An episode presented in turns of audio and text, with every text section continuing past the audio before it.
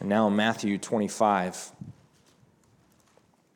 This is Jesus really in the middle of a teaching that's involved a lot of things object lessons, parables. But we're starting at verse 31 as he's closing this out.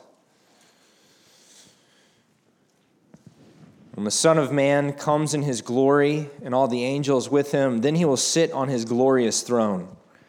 Before him will be gathered all the nations, and he will separate people one from another as a shepherd separates the sheep from the goats. He will place the sheep on his right, but the goats on the left. And the king will say to those on his right, Come, you who are blessed by my Father, inherit the kingdom prepared for you from the foundation of the world. For I was hungry, and you gave me food. I was thirsty, and you gave me drink. I was a stranger, and you welcomed me. I was naked, and you clothed me. I was sick, and you visited me. I was in prison, and you came to me. Then the righteous will answer him, saying, Lord, when did we see you hungry and feed you, or thirsty and give you drink? When did we see you a stranger and welcome you, or naked and clothe you? And when did we see you sick or in prison and visit you? And the king will answer them, Truly I say to you, as you did it to one of the the least of these my brothers, you did it to me. Then he'll say to those on the left, Depart from me, you cursed, into the eternal fire prepared for the devil and his angels. For I was hungry, and you gave me no food. I was thirsty, and you gave me no drink. I was a stranger, and you did not welcome me. Naked, and you did not clothe me. Sick and in prison, and you did not visit me. Then they also will answer, saying, Lord, when did we see you hungry or thirsty or a stranger or naked or sick or in prison and did not minister to you? Then he will answer them, saying, Truly I say to you, as you did not do to one of the least of these, you did not do it to me. And these will go away into eternal punishment, but the righteous into eternal life. And then in 1 Corinthians 3, just a few verses starting at verse 10. According to the grace of God given to me, like a skilled master builder, I laid a foundation and someone else is building upon it. Let each one take care how he builds upon it. For no one can lay a foundation other than that which is laid, which is Jesus Christ. Now, if anyone builds on the foundation with gold, silver, precious stones, wood, hay, straw, each one's work will become manifest, for the day will disclose it, because it will be revealed by fire, and the fire will test what sort of work each one has done. If the work that anyone has built on the foundation survives, he will receive a reward. If anyone's work is burned up, he will suffer loss, though he himself will be saved, but only as through fire. Let me pray for us. Lord Jesus, we thank you for your word. We thank you that it is not far away from us. It is not in the heavens that we must ascend to it or over the seas that we must go to it. That you have brought your word close to us. We pray that you would help us to hear you, help our ears to be open, our eyes to be open.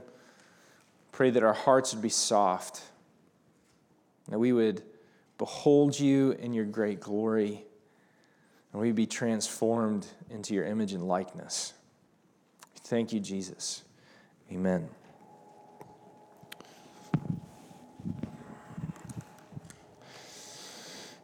Um,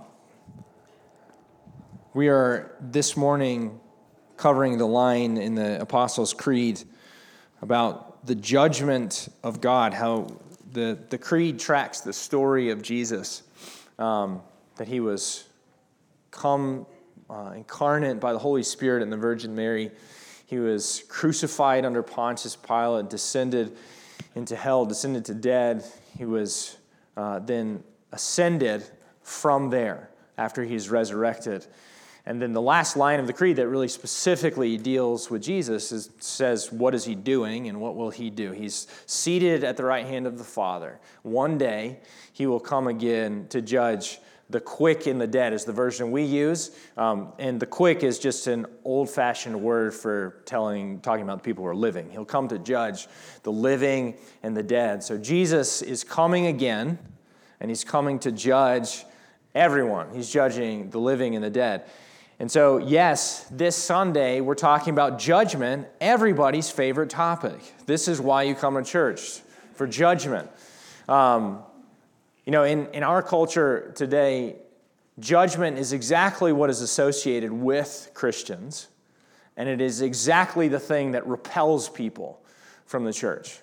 I don't need that kind of judgment in my life. And of course, I am a human being who is not perfect, and I understand that. I don't want to come in a room and have somebody tell me how I should be judged, am judged, will be judged. That isn't particularly appealing to me either, so I get it. And some of the question, the objection is who are you to judge me? Which is, of course, a fundamental misunderstanding of what we are confessing. It's not that I'm standing up at the end of time, living and dead, arrayed before me, and I will stand there as judge of all of creation. I'm one of the people who will be judged. I'm on the other side of that image in the creed. It's Jesus, actually, who we are saying is the one who is judging, will judge, and make all things right. But What's important to understand is Jesus' message about judgment, because these are Jesus' words. This is, you know, the Jesus, cute and cuddly Jesus that everybody loves. He's the one telling the story about the goats and the sheep. That's his story, that's his thing. His story, his message, his enunciation of judgment comes in the context of the story of Israel, where this is a word that has been spoken for a long time. And that's why we read that part in Deuteronomy chapter 30. And in the book of Deuteronomy, the people of Israel are perched on the edge of the Jordan River. They're about to go into the promised land this new generation of Israelites whose parents had been at Mount Sinai and died in the wilderness, these Israelites are about to go in and they're being asked to renew the covenant with the God of Israel. They're being asked to say, This is what God has done for your people. This is who He's called you to be. Will you affirm your covenant with Him and remember what He's called you to be? That's what the whole book of Deuteronomy is.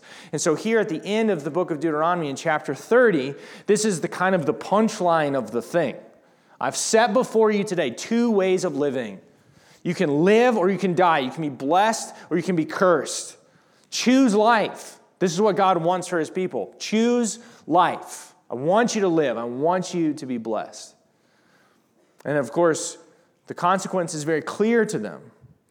If you forget, if you deny this covenant, judgment will come specifically in the form of being kicked out of the land, removed from the inheritance that God has given to Israel, He's promised to their forefathers. And Deuteronomy is actually just the end of Deuteronomy ends in such a way so that you know exactly why Israel's history goes the way that it does. The following books are all the story of Israel forgetting. That's what every one of the books that follows will tell you. Israel's forgotten and God will bring judgment. And in fact, the books of prophecy that we have in the Old Testament, you have, you know, Isaiah, Jeremiah, Ezekiel, the biggies, the major prophets, and then there's uh, all the little ones that follow, those little tiny books that maybe you've skipped over Joel, Amos, Nahum, Obadiah. Who doesn't love an Obadiah? All of these prophets are coming to Israel over centuries and repeatedly telling them Look, you are in trouble. The terms of the covenant are clear. You need to turn around and come back to the God of Israel. And what some of them would come and say is there's a day coming. There's a day coming when God will ride in and he will judge evil. It's called the day of the Lord. It's a day, they'll say, of deep darkness and gloom over the whole earth. You know what Israel's response is? Yes, good, because then he's going to kill all those other people over there. He's going to kill the Edomites and the Babylonians and the Assyrians. Finally, all those wicked people will be destroyed. He's going to own those people and kick them out. They'll be banished forever, and Israel will be safe. And the prophets say, Yeah, but also you. God's going to come and judge you too. And Israel fundamentally misunderstands its position in the scheme of things, assuming that it's because they're Israel that God will not judge them.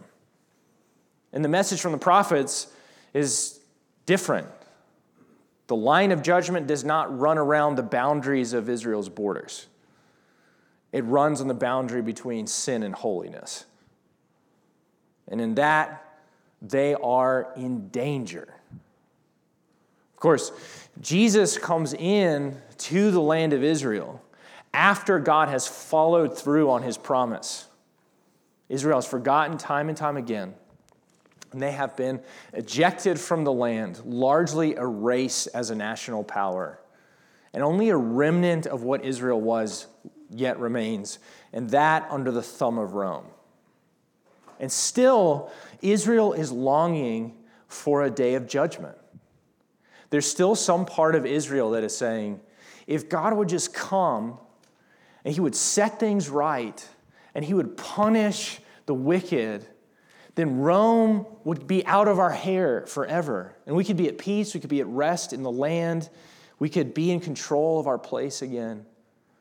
And Jesus sharpens, not blunts and makes easier, but sharpens the critique of the prophets and said, You may be better at obeying the law now, because they were. They learned their lesson. That's why Pharisees existed in Jesus' day. They didn't want to worship other gods anymore, they didn't want to get punished anymore.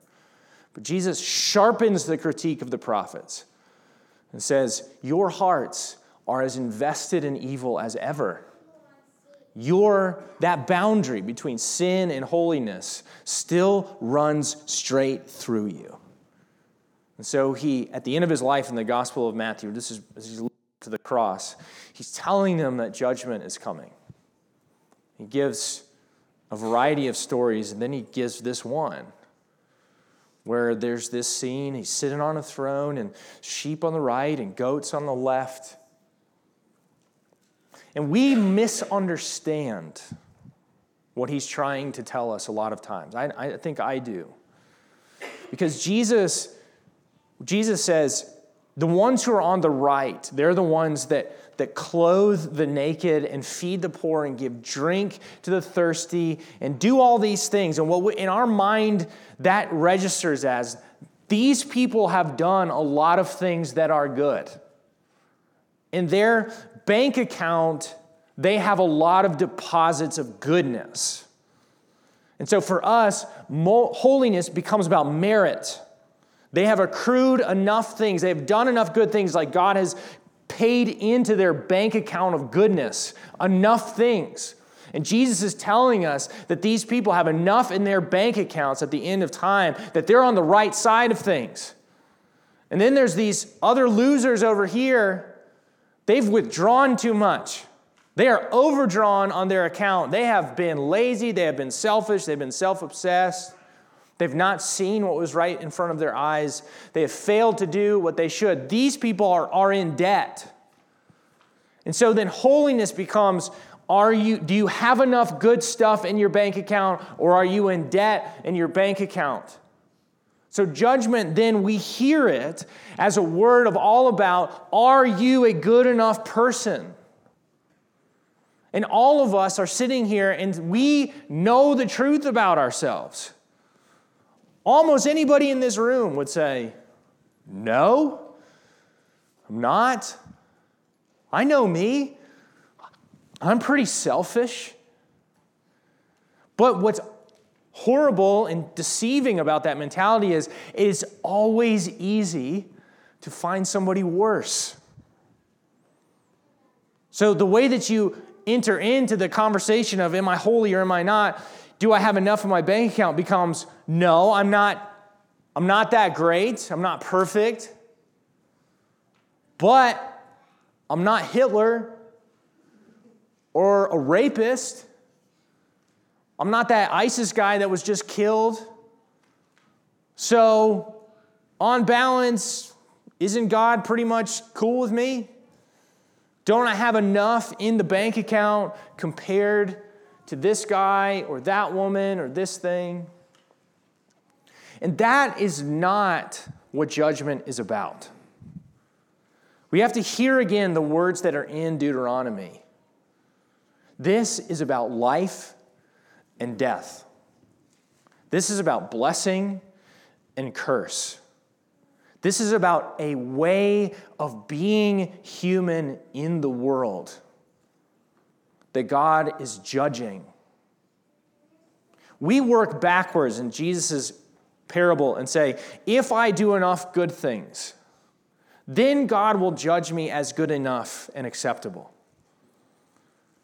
But fundamentally, holiness and sin are about the state of our hearts and the continual choice to participate in the divine life of God Himself that manifests and produce all kinds of good fruit. That's how Paul will describe it. Or do we continually invest ourselves in the way of destruction and darkness? The Israelites are pretty much right when they think about the day of the Lord as good news. It is good news. It is a good word that God does not look at the world as it is and say, I will not judge this place. In truth, all of us want a God who judges. We want a God who will look at the world that is full of murder and violation and exploitation and self obsession and darkness. And we want a God who will look at that world and say, I refuse to leave it that way. I will not let all of these people, these things, this force of darkness go unpunished. You and I are meant to look at the world and be profoundly disturbed. We are meant to be disgusted and to know deep in our bones things are not meant to be this way. And they look all the way from things like murder and genocide to self obsession that so radically controls us that in our culture it's normal. It is normal to be entirely consumed with the agenda of me, and God will come into the world and judge all of those things because it's all darkness, it's all destructive. Everything from this end of the spectrum to that end of the spectrum, whether you think it's big or what's small, God is the one who sees clearly and sees rightly and knows that it will destroy you. Evil and darkness does not come to own a tiny portion of you. Evil and darkness comes to consume the world, to ensnare you and I in a kind of slavery that we cannot escape from, and to demolish people inside and out. Jesus will say, steal, kill, destroy. That is the agenda of the evil and the darkness that you and I individually still hide from other people. The things that we hope nobody knows about us are not our pet little habits and vices. They are things, monsters in your closet who are coming to ruin you. And as much as you can look at that person or that person or that person and see how awful it is in somebody else, the, the Christian proclamation is God sees your monsters too. And when we confess that Jesus is seated at the right hand of the Father and he will one day come again to judge the living and the dead, what we are confessing is that God refuses to allow his creation to remain this way. He refuses to allow darkness and evil and sin to mar what he has made to be good. We think that that judgment is about God's temper tantrum. We think God's judgment, this word of judgment, is just a, a, means for one group of people to wave a sword in threat over lots of other people. That, that is not the case. As the prophets told Israel, God's judgment comes for everyone. And it is because he is our deliverer. Enemy is, our enemy is not just a series of mistakes that we make. Our enemy is the one that we habitually choose to make an alliance with. It is alliance of self destruction. So when Jesus illuminates these behaviors that separates people, he is illuminating a group of people on one hand that lives without any self-obsession. They are giving away, looking for those who do not benefit them, looking to the stranger, to the imprisoned one, to the naked, to the poor, and saying, I freely can give away. I'm okay. I know fundamentally that I'm alive in the life of God, and I, I will be okay because God will take care of me, and God has given me so much. I can't help but give away. And that heart, that commitment, that resolve, that way of life is a sheep kind of life. And people who, on the other hand, do not see, cannot see, those who are weak and in need of help and cannot see that they are the ones who can give it are the kind of people who are already choosing death. So the judgment becomes an eternal extension of the kind of choices that we make daily. It is a clarifying of what might have previously been hidden. And, and Paul says, all people, all people face evaluation day. Notice Paul in 1 Corinthians 3 does not say those pagans over there will be judged. He says all of us will present the deposits of our life before the fires of the judgment of God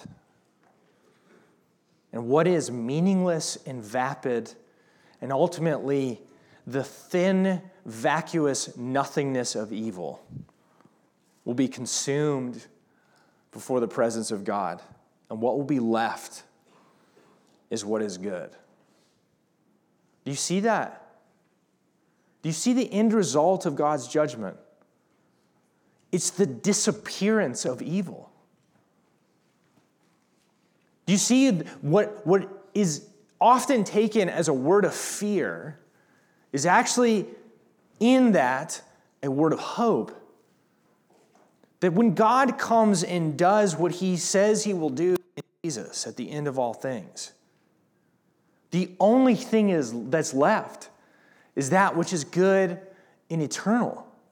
There is no more mixed bag. In other words, the world is purged of a mixed staging ground of darkness and light, and instead all that's left is goodness, which is exactly what God said He was like in Deuteronomy chapter 30. He said, I want you to be blessed. I want life for you. I want goodness for you. I want this kind of life. This is what I want to do. And surely then, God will accomplish it. God is not looking at your life or mine or all of creation and eagerly licking his chops that he could come and bring hellfire down and ruin you. That is not the God of Abraham, Isaac, and Jacob. That is not the God that we see fully, perfectly revealed in Jesus Christ. The God of Israel, Jesus, wants to deliver you and I, his whole creation, from the vice grip of evil. Now, there is another layer to this.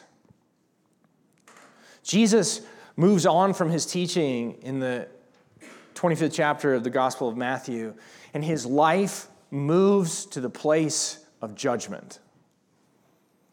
He moves to the cross, this place of shameful execution, and he dies. And on the other side of the resurrection, in the beginning of the book of Acts, the apostles are, are together and they're trying to understand what just happened because they saw Jesus crucified in this horrifyingly shameful way. They saw him definitely dead, buried for multiple days, and then he's alive again. They talk to him, they eat with him, they touch him, they hug him, and then they watch him float away into the sky. And they're just hanging out together, and this thing happens where the Holy Spirit comes, there's like wind sound and all these things. And the people who are there are gathered around saying, These people are drunk, they're crazy. And you can't help but be sympathetic to them because this is all crazy. And the Apostle Peter stands up and he preaches the first Christian sermon. And this Peter, who is this bumbling hit and miss kind of apostle suddenly stands up in the authority and the power of the Holy Spirit and strings together this brilliant, coherent, theologically astute sermon, pulling from the Psalms and the prophets.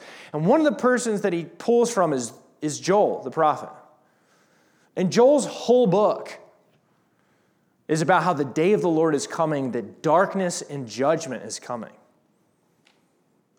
And Peter provides this prophetic enunciation that Joel said there, there's a day coming when God will do this and then he'll pour out his spirit. And what Peter stands up and he says to all the gathered people of the nations is the day of the Lord has come. Like so many times in Israel's history, like so many times in our history, we do not recognize and see Jesus for who he really is. And what Peter stands up and says, You didn't understand what judgment was supposed to be, and you don't understand that you've already seen it.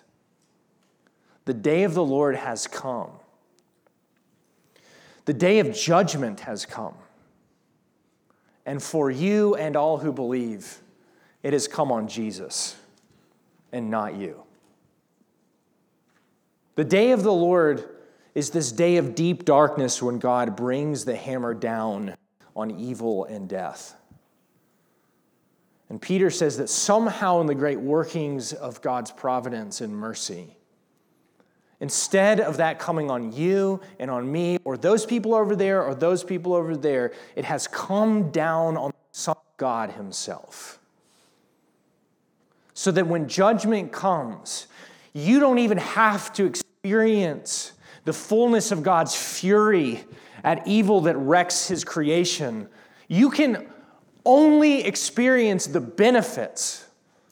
You, it is open to you to not even experience the sharp edges of God's sword being brought down against his enemies. All you can receive if you trust in Jesus is just the good stuff. There are no drawbacks to this deal. The day of darkness and judgment has come, and it's come on Jesus on the cross when God displays in Jesus' own body his absolute refusal to allow sin and death to have its reign over creation anymore. And so, this, this, Jesus who is crucified, who Peter says, who you crucified, this, this Jesus who you crucified and died and was then resurrected and ascended, he is the one who is the bringer of judgment and the receiver of judgment.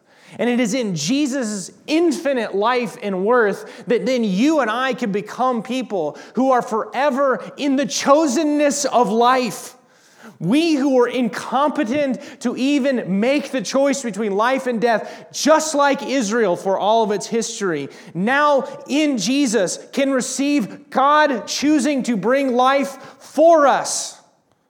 Though our hearts were incompetent, though we made allies with our evil and with our sin, though we still yet excuse it, God refuses to give his people anything but life. So now, then, we look forward to this day that we are confessing. It is with great hope. It is not with a lack of assurance. We are not trembling and afraid at the great day when Jesus will come again and judge the living and the dead. We instead look forward to that day knowing the outcome. We are not people who are standing there saying, I hope God accepts me. We are looking back at the cross and saying, God is who He was and who He is and who He will always be. Christ died, He was risen, and Christ will come again, and Jesus will be always who He has ever been.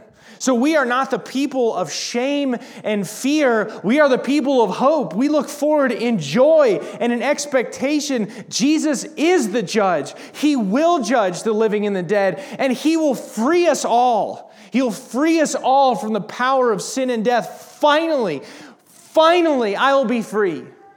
Finally, God will send his fire of judgment on me. Finally, I'm not going to be a covetous person anymore. I will not be somebody who hides the shamefulness of lust or self obsession or deceit to impress you or the murderer in my heart that I often am. God will judge me finally fully, and I'll be free. And all that's left is the jewels and the precious metals, and the hay will be gone, and the darkness will be gone, death will be gone, sin will be gone.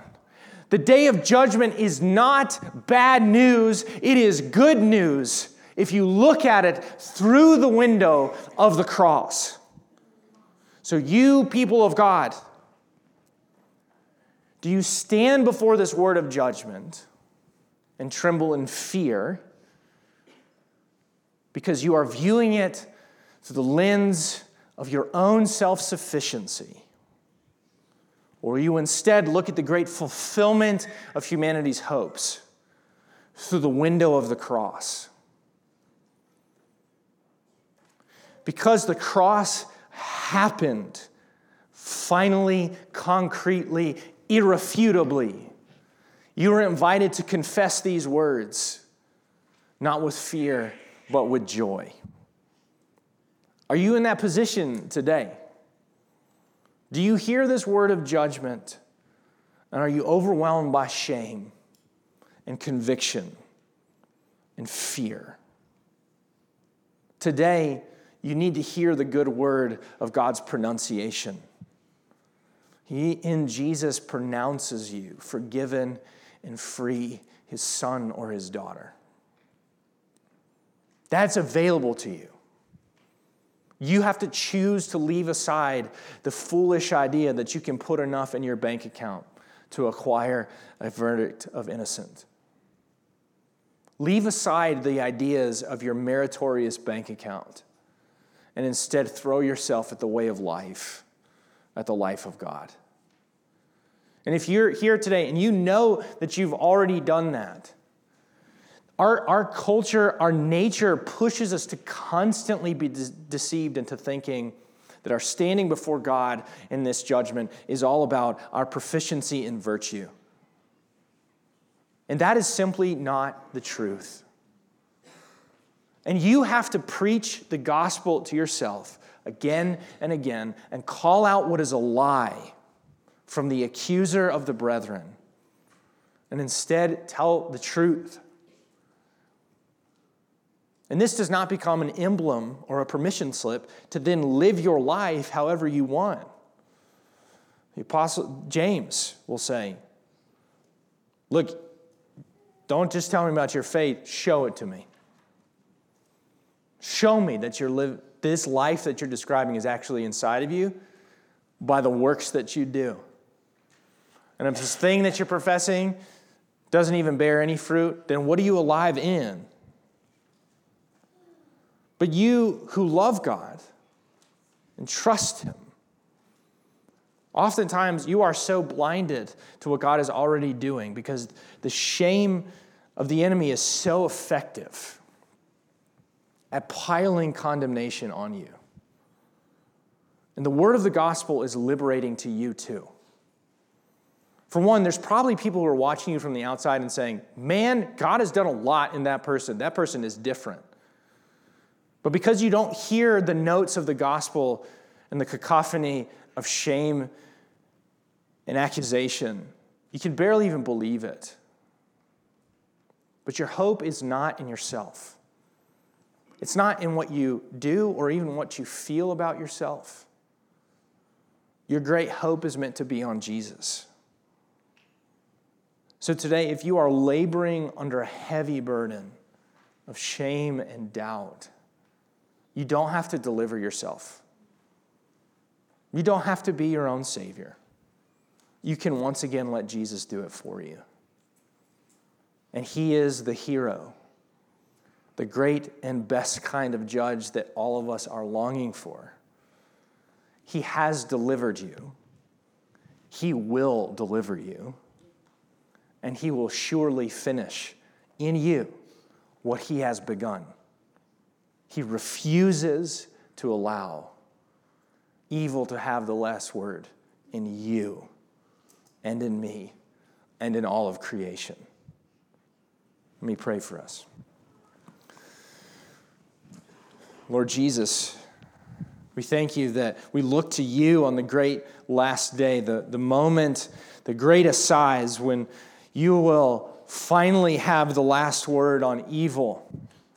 We look to you and hope that you are a good judge and that the judgment for us is assured because it was given at the cross.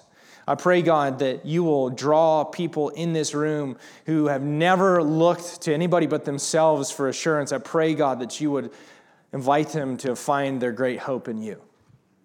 And Jesus, I pray that all of those who have already done that, who've already made that kind of commitment, but are burdened by their lack of virtue, their, their sinfulness still, God, I pray that you would help them discern the difference between conviction and condemnation that you do call them to a life of holiness, but a life of repentance is not a life of disappointment, but a life of freedom and joy.